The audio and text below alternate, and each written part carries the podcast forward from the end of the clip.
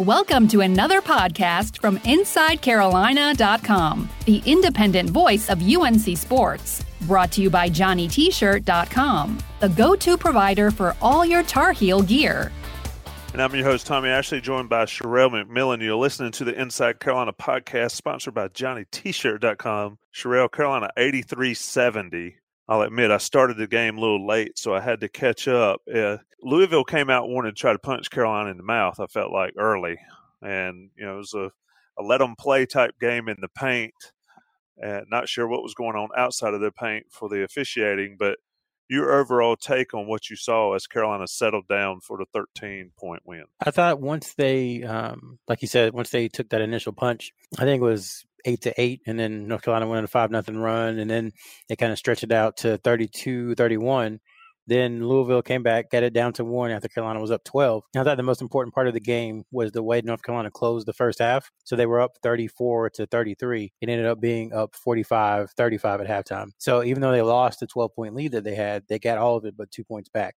And then in the second half, I know Louisville got within eight or six a couple times, but I never really felt like UNC was threatened because they just couldn't stop UNC from scoring.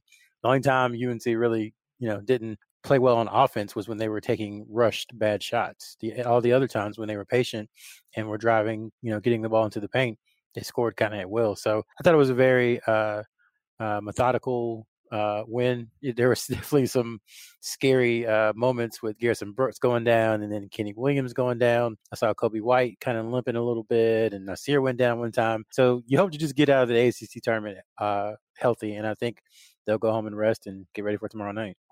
Yeah, uh, seeing them get banged around, Kenny Williams especially, the way that the way his shoulder um, was off was certainly has given had to give North Carolina fans visions of many a season where injuries played a significant role, but perhaps they're healthy. You know, the thing about the ACC tournament is it's a turnaround, 24 hour turnaround, no matter what. Um, let's talk about a couple things that I mentioned to you right before we got started. And I do want to talk about Brandon Robinson. You know, he played 14 minutes, seven points. I thought he came up big, and a lot of people will talk about his threes that he took, but I thought he looked good on the rebounding and on the defense. And you know, and he picked up three fouls. You you got them, give them. Uh, but I thought Robinson really looked good. Really was a helpful and really um, did what Roy Williams has been grooming him to do all season. Yeah, I agreed 100%. I thought he was, you know, maybe uh, kind of the game's not the most important player, but he came in at a critical time and really gave North Carolina uh, some energy. He ended up with seven points, made both of his field goals. They were both threes, uh, had four rebounds and then two assists in only 14 minutes. And I think he's his career arc is definitely taking one of, uh, you know, old old school Coach Smith player who looks, you know, not great as a freshman, somewhat better as a sophomore, better as a junior, and then really good as a senior. So you can kind of see his career arc, you know, going in that direction as you head into next year. I, I thought tonight, um, you know, he's never been a bodybuilder. he always seems a little slight of build, like he has uh, some issues keeping weight on. But he was down there being really physical with some of the Louisville players, and I thought overall North Carolina was very physical against Louisville because Enoch and Williams are bigger than anyone North Carolina has on their roster outside of Sterling Manley and North Carolina really dominated them on the glass. I mean, plus nine, you know, maybe not dominated, but they uh, they had more rebounds than than Louisville. And you know, Luke Maye uh, played well, uh, had a bunch of rebounds. Nassir Little had a bunch of tough rebounds, like what you called grown man rebounds. Um, so when North Carolina's rebound, rebounding the ball like that, and then they're shooting, you know, forty six percent is is pretty good. Um, you know, they're tough to beat. Yeah, you mentioned the grown man, and I thought I thought Brandon Robinson had a couple of those. I thought Nassir was as you know he's been aggressive on the offensive end before. Um, we've seen that, but I thought he was as aggressive going after rebounds than I've seen him all season. And you know he can use his athleticism to score, but if he if he's going to use that athleticism to get rebounds, that really helps Carolina, especially on the defensive end. Yeah, and you know we talk about it all the time about once they uh, get the ball, you know, once they rebound, once they play good defense and finish it with the rebound, they can go end to end in a couple of seconds. There was a possession in the first half where uh, Louisville made a shot. I think it was Nassir inbounded to Coby White down the court to Cam Johnson, who had a three up by There might have been it might have been four seconds, maybe four seconds. Um, and so it's just it's just funny how North Carolina's offense can go that quickly. But um, yeah, Nassir is one of those guys who uh, you know has the athleticism to do it, and he was uh, again most of the game was going against Malik Williams or Steven Enoch, who are much taller, uh, bigger players, but he, you know, kind of mucked it up with them down there in the paint. And I think he ended up, it felt like he had more, but he only ended, ended up with six rebounds. But again, it felt like a lot. And they were timely, you know, kind of big rebounds where you had to go get it. And you like to see that from Nassir. It shows that he's into it and he's dialed in. Um, same thing with Luke Maye. I mean, again, nine rebounds, and Luke Maye doesn't have the athleticism of some of the players he was going against. He just kind of knows where to be. And then when you get seven rebounds from your point guard, you kind of know things are going well. Yeah, Coby White, uh, 19 points, seven rebounds, six assists, only one turnover. Uh, you'd like to see him shoot a little bit better from three point range, but uh, I'll give Jay Bilas credit on one thing, and and I'll be honest, I'm Jay Bilas is wearing on me a little bit with his NCAA talk when he doesn't talk about ESPN and how they've been a part of the explosion of money in college basketball. But Jay, Will- Jay Bilas knows basketball, and one thing he talks about Coby White is how he has really learned how to either push or slow it down or use that change of speed. It's like a a pitcher that can throw 100 miles an hour. When they figure out how to throw strikes at 88 miles an hour, they become deadly, and that's what Coby White's kind of done as the season's progressed. It, eh, yeah, it, when the season started, that was everyone's question mark about Coby was can he play point guard? Because at times, you know, he could. It seemed like he could be a little reckless. It seemed like he was just running down the court and not knowing exactly what to do. If you go back to those first, if you go back and watch those first few games of the season, um, fans were getting a little a little antsy because there were charges and he was, you know, running down the court and just throwing stuff up. And as time has gone on, he's like, okay, uh, this is when I need to, you know, get my own shot. This is when I need to change pace. He, he's figured it all out. He's done it uh, pretty quickly. Uh, just an example of that. You look at the uh, against Louisville. He's not been good against Louisville all season. I mean, they have the defensive uh, players they have and the scheme they have definitely, I think, limits the things he likes to do. But he figured it out. You know, he's. I think he's only hit one three against Louisville in three games. So um, that's not great. But he still ended up with seven, 19 points. And I think that's because he knew, like you said, with Jay Bilas, when to change pace, when to get into the paint, all that stuff. So you can see each game, he's kind of learning a little bit more about what to do and how to do it. I'm Tommy Ashley. That's Sherrell McMillan. You listen to Johnny T-shirt dot com sponsored Inside Carolina podcast. Of course, your premium subscribers to Inside Carolina can get that code um, from the Honorable Ben Sherman. Get 10% off your orders, whether it's online or in store at johnnytshirt.com. Definitely a, a bonus to be an Inside Carolina subscriber, but Johnny T shirt on Franklin Street or online, certainly the best way to get your Carolina gear.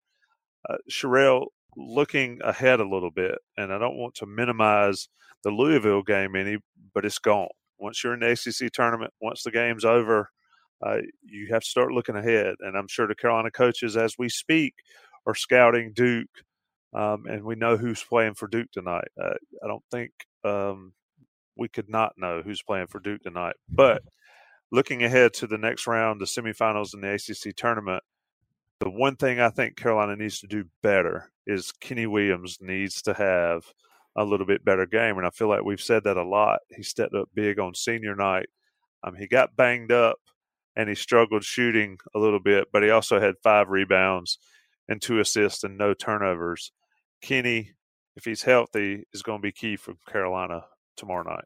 And for sure. And, you know, I think he, I think 36 minutes, if you ask Roy Williams after the game, he probably didn't want to play him that much. But um, that's kind of where you are at this point of the season. I think Rob called him an athletic marvel during the last podcast because the guy just runs around the whole game, is on the floor and getting hit in the face and getting tripped and, you know, diving for loose balls. And it's like, does, does he ever get tired? So if it is Duke tomorrow, then, uh, you know, he's probably going to be chasing RJ Barrett around for 39 or 40 minutes. So you have to think they'll get back to the hotel fairly quickly, start getting hydrated, and you know get get the treatment and, and get a good night's rest. Because if it is Duke, it's going to be a track meet tomorrow. If it's Syracuse, the game won't be as up tempo, but it'll be more of a of a mental thing about um, you know figuring out the zone. So both uh, potential opponents um, have a, a unique. Uh, they're I lost my train of thought.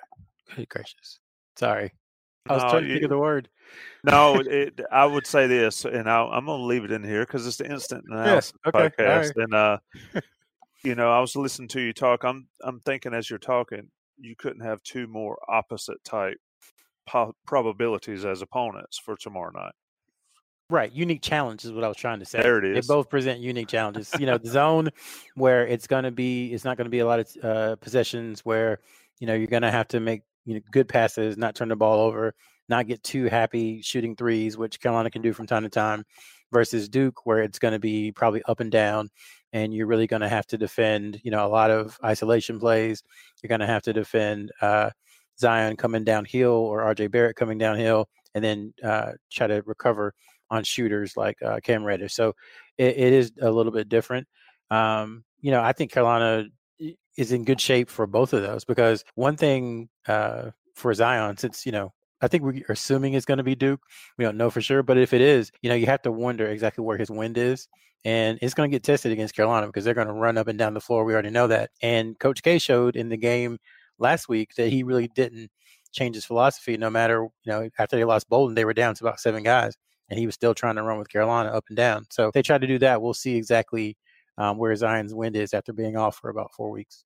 Yeah, I know a lot of North Carolina fans out there that uh, you know don't want to see Duke. I think Carolina wants to see Duke at, at uh, Zion strength. I don't want to say full strength because I think losing Bolden is a is a deal for Duke, but uh, you know it'll be interesting to see how Carolina matches up. But you're right, Carolina's going to run, run, run, run, run, and if the big fella can keep up, uh, it should be a fun ball game. If you can't, it's going to be interesting to see how um, the spin is for Duke and Zion. Sherrell, anything we haven't covered, and to our listeners, we're keeping these post games in the tournament short because it's a quick turnaround for us as well. But Sherrell, last closing thoughts on Carolina's first round win, the ACC tournament in general.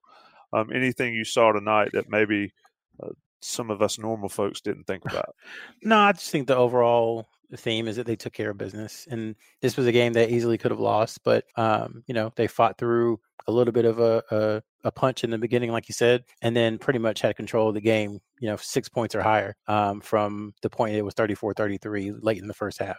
So they really, you know, led from almost end to end. So that was uh, important, I think. And then two, you know, depending on who they play tomorrow, it, it is definitely going to be for a number one seed. I think if it's Syracuse, then I think they don't have to win the game to get the number one seed. I think it would be good if they did, but if it's Duke, then I do think they probably have to go ahead and win. So um, tomorrow's a big night for a variety of reasons. Um, you know, North Carolina hasn't beaten Duke three times in a season in a long time. Um, they've split their last two meetings in the ACC tournament, um, and then you got Virginia on the other side waiting. So. Uh, really important game for North Carolina, especially if it's, it's going to be important either way. But for NCAA tournament seeding purposes, if it's Duke, it's definitely for a number one seed. Carolina 83, Louisville 70. Carolina moves on to the semifinals on Friday night in the ACC tournament. It'll probably be at 9:30, close to 10 o'clock. Get you used to the uh, the way the NCAA tournament works. Carolina, possibly Duke, possibly Syracuse. By the time you most of you listen to this podcast, you'll know. Either way, we'll be here post game tomorrow. You've been listening to the Inside Carolina podcast, sponsored by Johnny T-shirt. I'm Tommy Ashley. Uh, that's Sherrell McMillan. Thanks, Sherrell. Yeah, no problem.